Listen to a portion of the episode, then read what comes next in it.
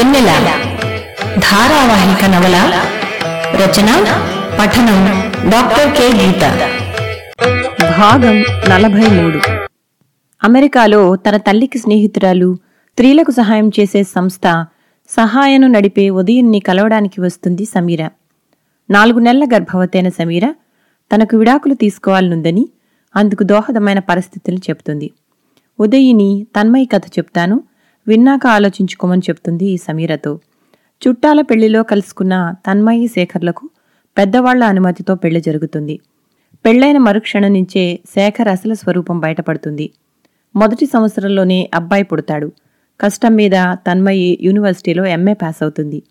తన్మయి ఆశయాల్ని భరించలేని శేఖర్ గొడవ చేసి ఇంట్లో నుంచి వెళ్ళిపోయి విడాకుల నోటీసు పంపుతాడు.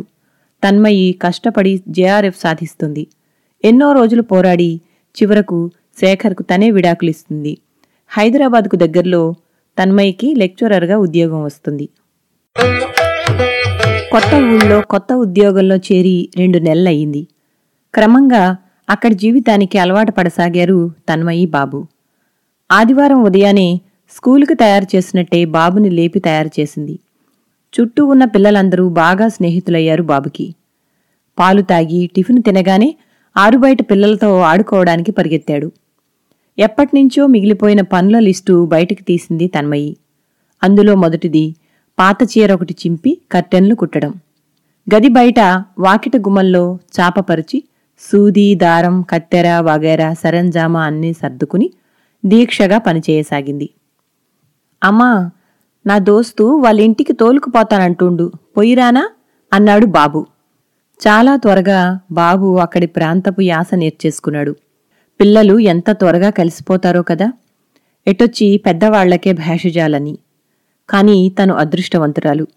ఇక్కడ తన చుట్టూ ఉన్నవాళ్ళు అంతా తనను ఆదరంగా చూస్తున్నవాళ్ళే బాబు యాస విని తాయిబా బాబు దగ్గరికి వచ్చి బుగ్గలు పూనికి అబ్బో ఎంత మంచిగా అడిగిండు? అని ముద్దాడింది. తన్మయి బాబుని ఫ్రెండ్తో పంపటానికి తటపటాయిస్తుండగా నేను తోలుకుపోయి ఒప్పజెప్పి వస్తాలే మేడం. నువ్వు ఫికర్గాకు అని ముందుకు నడిచింది తాయిబా. వాళ్ళలా వెళ్ళగానే గేటు చప్పుడయ్యింది ఎదురుగా నిలబడ్డ ప్రభుని చూసి ఆశ్చర్యపోయింది. అరే ఇలా ఎలా ప్రత్యక్షమయ్యాడు? అసలు ఇతనికి ఇల్లెలా తెలిసింది? తనలో తను అనుకుంది. తన్మయి మనసులోని ఆలోచనలని కనిపెట్టినట్లు నాకు ఇల్లెలా తెలిసిందనుకుంటున్నారా? ఇదేమన్నా మహానగరమా? మీ కాలేజీ దగ్గరలో కిళ్ళీ కొట్టువాడిని అడిగినా ఇట్టే తెలిసిపోతుంది. అన్నాడు చుట్టూ పరికిస్తూ. అంతలోనే వీపు మీద వేసుకున్న బ్యాగ్ని కిందకి పెట్టి వాకిట్లోనే ఉన్న చిన్న ముక్కాలి పీటను దగ్గరికి జరుపుకుని కూర్చున్నాడు. ఎందుకొచ్చినట్లు ఇంకా ఆలోచిస్తూనే ఉంది తన్మయి. పైగా ఒక ఉత్తరమైనా రాయకుండా ఇలా వచ్చేసాడేమిటి అదే అడిగింది. అదేమిటి? మీరేగా? మీ కాలేజీలో కంప్యూటర్ అసిస్టెంట్ కావాలని అడిగారు? ఉద్యోగం ఖాళీ లేదా మరి? అన్నాడు కొంటెగా నవ్వుతూ. తన్మయికి కాస్త చిర్రెత్తుకొచ్చింది. తను ఉద్యోగంలో చేరున్న రోజెప్పుడూ అడిగినప్పుడు ఆ పల్లెటూరులో అంత చిన్న కాలేజీలో తనకి ఉద్యోగం ఏమిటని పెద్ద ఫోజు కొట్టాడు. ఇప్పుడేమో ఇలా. తన్మయి మొహంలోని సీరియస్నెస్ చూసి అరెరే మీకు కోపం వచ్చినట్లుంది. ఊరికే ఏదో సరదా కన్నానులేండి నిజానికి మీకు కంప్యూటర్ నేర్పించాలని వచ్చాను అన్నాడు. తను కంప్యూటర్ గురించి కొద్దో గొప్ప వివేకానంద పాఠశాలలో నేర్చుకుంది. ఇప్పుడు ఇతను వచ్చి తనకు నేర్పించేదేముంటుంది? కొంచెం నిర్లక్ష్యంగా మొహం పెట్టి నాకు కంప్యూటర్ గురించి బానే వచ్చు అంది. బానే అంటే అన్నాడు. డాస్ కమాండ్స్ లోటస్ నోట్స్ వచ్చు. ఇంకా ఏమైనా నేర్చుకోవాలా? అంది గొప్పగా. సమాధానంగా ఇంట్రెస్టింగ్. ఇంకేం? ఇప్పుడు హాట్ టాపిక్ అయిన డాట్ కామ్ బూమ్ గురించి కూడా తెలుసుండాలి మీకు అన్నాడు. తన్మయి తెల్లమొహం వైపు చూస్తూ మీ కాలేజీలో ఇంటర్నెట్ ఉందా? అన్నాడు. ఇంటర్నెట్టా? అంటే? సాలోచనగా అంది. చిన్న చిరునవ్వు నవ్వి నాకు కొంచెం మంచినీళ్ళైనా ఇస్తారా? అని అడిగాడు. తన్మయ్యకి అప్పటి వరకు తను వాకిట్లో నుంచే మాట్లాడుతున్నానని గుర్తుకొచ్చి చప్పున గడప లోపలికి వెళ్ళి లోపలికి రండి అంది. లోపలికి అడుగు పెడుతూనే గోడకున్న వివేకానందుడి పటం మీద రాసున్న వాక్యాలు బిగ్గరగా చదివాడు. Knowledge is strength weakness is death మరొక మనిషి వస్తే కూర్చోవడానికి కుర్చీ కూడా లేదు తన దగ్గర. సమయానికి తాయిబా కూడా లేదు అడిగి తెద్దామంటే. తన్మయిని దాటుకుని గది మూలనున్న చాప పరుచుకుని గోడకి చేరబడి కూర్చుంటూ అబ్బా ఆశ్రమంలాగా ఎంత నిరాడంబరంగా ఉందో మీ ఇల్లు అన్నాడు. అరల్లోని పుస్తకాల వైపు దృష్టి సారించి అబ్బో అమృతం కురిసిన రాత్రి. ఆహా మహాప్రస్థానం అనసాగాడు. తన్మయి ఆశ్చర్యంగా చూసింది. ఎంసీఏ చదివిన వాడికి ఇంత తెలుగొచ్చా? అదేం పట్టించుకోకుండా మహాప్రస్థానం తీసుకుని మావు కూసింత తెలుగు నేర్చుకున్నావండి అంటూ నైలు నది నాగరికతలో సామాన్యుని జీవితమెట్టిది. తాజ్మహల్ నిర్మాణానికి రాళ్ళెత్తిన కూలీలెవ్వరు. సామ్రాజ్యపు దండయాత్రలో సామాన్యుని సాహసమెట్టిది. ప్రభువెక్కిన పల్లకి కాదోయ్ అది మోసిన బోయీలెవ్వరు అని బిగ్గరగా గంభీరంగా చదివాడు. తన్మయి ఆశ్చర్యచకితురాలై అలా నిలబడిపోయింది. ఎంత బాగా చదివాడు? అతను పుస్తకం పక్కన పెట్టబోతూ ఉంటే మరొకటి అంది అమృతం కురిసిన రాత్రి అతనికి ఇస్తూ బతిమలాడుతున్నట్టు. కాసేపట్లోనే ఆ గది నిండా కవితా సౌరభాలు విరిసేయి. ఆదివారం కావడంతో కాలేజీ మూసేసి ఉంది. కాని ప్రిన్సిపాల్ కాలేజీలోనే ఒక గదిలో మకాం ఉంటూ ఉంటారు కాబట్టి గేటు తెరిచే ఉంది. ప్రిన్సిపాల్ యాదగిరి గారికి ప్రభుని పరిచయం చేసింది తన్మయి. ఆయన సాదరంగా ఆహ్వానించి మీ అసుంటి యువకులు మా కాలేజీలో ఇన్స్ట్రక్టర్ అయితే మంచిగుంటది అన్నారు. కంప్యూటర్ ల్యాబ్లో ఉన్న పది కంప్యూటర్లన్నీ చూస్తూ అన్నీ విండోస్ అన్నాడు ప్రభు. తన్మయి ప్రిన్సిపాల్ అర్థం కాక ఒకరి మొహం ఒకరు చూసుకున్నారు. గదిలో ఉన్న విండోస్ అన్నీ ఏసీ కోసమని మూసేసి ఉంచారు. చప్పున అదే చెప్పింది తన్మయి. ఓ సారీ నేను ఆపరేటింగ్ సిస్టమ్ గురించి మాట్లాడుతున్నాను. అన్నాడు చిన్నగా నవ్వుతూ. ఇలా కంప్యూటర్కి సంబంధించి తన అజ్ఞానం బయటపడినప్పుడల్లా అతని పెదవుల మీద కనిపిస్తున్న చిన్న నవ్వు తన్మయ్యకి కోపాన్ని తెప్పించసాగింది. అంతకు అంతా పట్టుదల పెరగసాగింది. లాభం లేదు. ఎలాగైనా ఇవన్నీ నేర్చుకోవాలి. తనలో తను అనుకోబోయి పైకే అనేసింది. ప్రభు ఈసారి ప్రశంసాపూర్వకంగా నవ్వాడు. అంతలోనే దీక్షగా పనిలో పడ్డాడు. కంప్యూటర్ ముందున్న వైరు కుర్చీలో కూర్చుని చకచకా మేటలేవో నొక్కుతూ ఇంకా కాన్ఫిగర్ చేసినట్లు లేరు అన్నాడు. ప్రిన్సిపాల్ అతని పక్కకి కుర్చీ లాక్కుంటూ మరొక కుర్చీ తన్మయ్యకి చూపిస్తూ అవన్నీ మాకు తెల్వది. ఇగో మా తెలుగు మేడంకి తెలుస్తాయి అన్నారు. ప్రభు కంప్యూటర్ వైపే పరీక్షగా చూస్తూ ఈ కంప్యూటర్లతో పాటు ఇంకేవైనా వైర్ల వంటి సామాన్లు ఇచ్చారా? అన్నాడు. తన్మయి ఆ గదిలోనే ఒక పక్కగా ఉన్న గోడ్రేజ్ బీరువా తలుపు తెరిచింది. కాలేజీలో ఇతర క్లాస్ రూమ్లకు ఈ గదికి నక్కకి నాకలోకానికి ఉన్నంత తేడా ఉంటుంది. ఎంట్రన్స్లో గాజు తలుపు గదంతా ఎర్ర కార్పెట్టు కొత్త బల్లల మీద కొత్త కంప్యూటర్లు కీబోర్డులు మౌసులు బల్లల కింద సీపీయూలు వైర్లు అన్నింటినీ మించి కొత్త వైరు కుర్చీలు. ఇదిగో ఈ బీరువాలో ల్యాబ్కి కావలసిన సమస్త సామాన్లతో ఈ గదెక్కడ పెచ్చులూడిన గచ్చులు ఇంకుల సంతకాలతో రంగులు మారిపోయిన పాత బెంచీలు అవసాన దశలో ఉన్న డెస్కులు సంవత్సరాల తరబడి అరిగిపోయి వైట్ బోర్డులైపోయిన బ్లాక్ బోర్డులతో మిగతా క్లాసు రూములెక్కడ? దీనిని కీబోర్డ్ అంటారు. ఇది దాదాపు టైప్ మిషన్ వంటిదే. ప్రభు ప్రిన్సిపాల్ గారికి ఒక్కొక్కటి వివరిస్తూ ఉంటే తన్మయి విస్మయంగా వినసాగింది. ఇంత బాగా పాఠాలు బోధిస్తున్న టీచర్ని ఇప్పటివరకు తను చూడలేదు. మరో గంటలో అన్ని కంప్యూటర్లను ఒకసారి ఆన్ చేసి ఆఫ్ చేసి ఆ బీరువాలో ఫ్లాపీ డిస్కులు ఇలా అందుకోండి అన్నాడు ప్రభు. తన్మయి మొహంలో ప్రశ్నార్థకాన్ని చూసి చిన్నగా నవ్వుతూ లేచెళ్ళి బీరువాలో ఒక మూలనున్న డిస్కుల ప్యాకెట్ని తెచ్చాడు. ఇందులో మీ ఆఫీసులో ఇదిగో ఈ ఫైల్లో ఉన్న సమాచారాన్నంతా భద్రపరచగలిగే స్పేస్ ఉంటుంది అన్నాడు. తన్మయి ప్రిన్సిపాలు అర్థం కాక మొహమొహాలు మళ్ళీ చూసుకున్నారు. ప్రభు ప్రిన్సిపాల్ గారి వైపు తిరిగి నేను వచ్చే వారం మళ్ళీ వస్తానండి.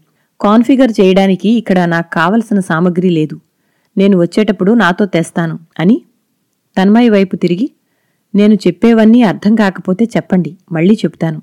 నాకేం పర్వాలేదు. నిజానికి ఇదంతా కొత్త ప్రపంచం. రేపటి ప్రపంచం. అందులో నేను విద్యార్థినే అన్నాడు.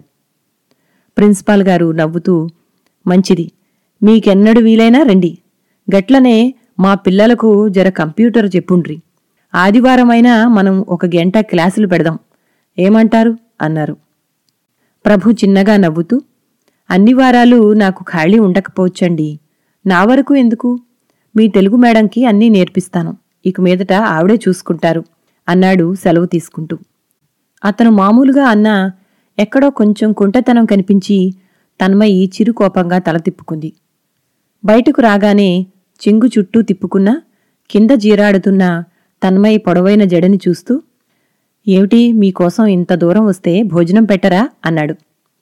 వెనక్కి తిరిగి అతని ముఖం వైపు చూసింది. అప్పుడే వెళ్ళిపోవాలా? అన్నట్లు దీనంగా పెట్టిన ముఖం చూసి చిరునవ్వు నవ్వి నాకు వంట అంత గొప్పగా రాదు మరి అంది. నాకు చేతనవును. బంగాళదుంపల వేపుడు బాగా చేస్తాను అన్నాడు హుషారుగా. అతనితో నడుస్తూనే ఆలోచించసాగింది తన్మయ్యి ఎవరితను? తన జీవితంలోకి వేగంగా దూసుకు వస్తున్నాడు. ఇతనికి ఎలా చెప్పాలి? అసలే తను ఒంటరిగా ఉంటుంది. ఇలా అతను వారం వారం వస్తే చూసేవాళ్ళకి బావుంటుందా? చిన్నప్పటి నుంచి తల్లి తండ్రి కట్టుదిట్టాలతో పెంచారు. గట్టిగా నవ్వడమే పెద్ద తప్పన్నట్లు భావించే ఊళ్ళో పెరిగింది తను. ఇక మగవాళ్ళతో మాట్లాడడం కూడానా?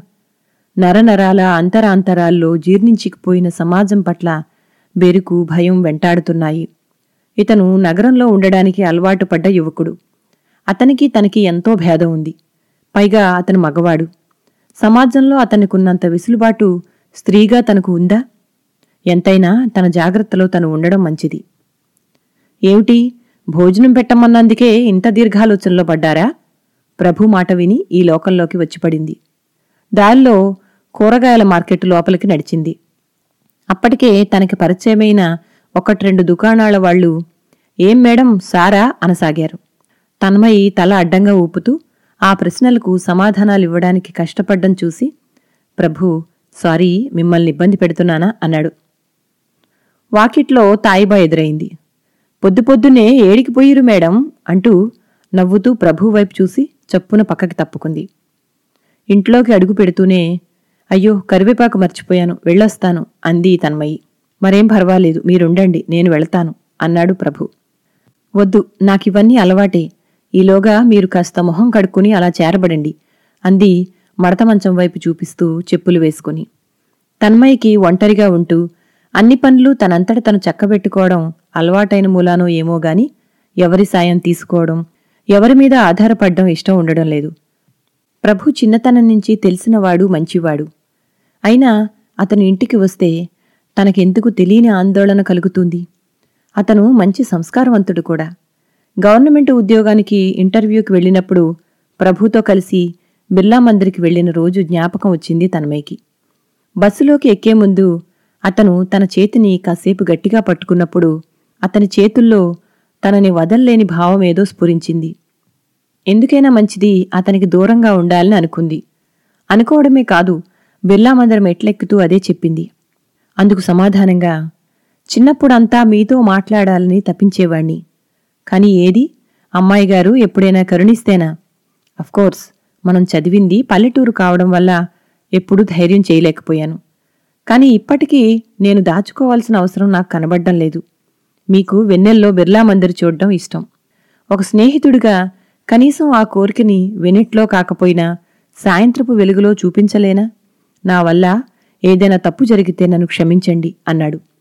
అతని మాటల్లో సిన్సియారిటీ కనిపించింది తన్మయ్యకి. మీకు విషయం చెప్తాను ఏమనుకోరుగా? అన్నాడు కాసేపట్లో. ఏమిటన్నట్లు చూసింది Tanmayi Sunday is greater than Monday అన్నాడు తనకు మాత్రమే వినబడేటట్లు. అది తను ఇంటర్మీడియట్ చదువుకునేటప్పటి మాట. అమ్మాయిల లోదుస్తులు పొరపాటున పైకి కనిపిస్తే అబ్బాయిలు సర్దుకోమని చెప్పటానికి తమ కాలేజీలో వాడే మాట అది. ఇతనికి ఇవన్నీ ఇంకా గుర్తున్నాయా? చప్పున సర్దుకుంటూ అప్రయత్నంగా నవ్వింది తన్మయి. హమ్మయ్య అలా నవ్వుతూ ఉండొచ్చుగా ఎప్పుడు? నవ్వుతుంటే ఎంత బావున్నారో మీరు అన్నాడు మొహంలోకి ఆరాధనాపూర్వకంగా చూస్తూ. సంధ్యవేళ బిర్లా మందిర్ పైనుంచి నగరాన్ని చూడ్డం ఎంతో ఆహ్లాదంగా ఉంది. చుట్టూ ఉన్న విశేషాలు చేత్తో చూపిస్తూ వివరిస్తున్న ప్రభు వంక చూస్తుంటే మనసులో అజ్ఞాతమిత్రుడు మెదిలేడు. మిత్రమా నీకెన్ని రూపాలో కదా అనుకుంది తన్మయి. అంతసేపు మాట్లాడినా తన వ్యక్తిగత జీవితం గురించి ఒక్క ప్రశ్న కూడా అడగని అతని సంస్కారానికి మనసులోనే అభినందనలు తెలుపుకుంది. కరివేపాకు కొని వెనక్కి వస్తూ తను అనవసరంగా భయపడుతున్నట్లుంది. ప్రభు తన చిన్ననాటి పరిచయస్తుడు. ఇప్పుడు మిత్రుడు తన మంచి కోరేవాడు. కాలేజీలో పనికోసం ఒకట్రెండుసార్లు అతను వచ్చెళితే తనకు కలిగే నష్టమేముంది అలా అనుకోగానే మనస్సు కాస్త తేలికపడి వడివడిగా నడవసాగింది తన్మయి.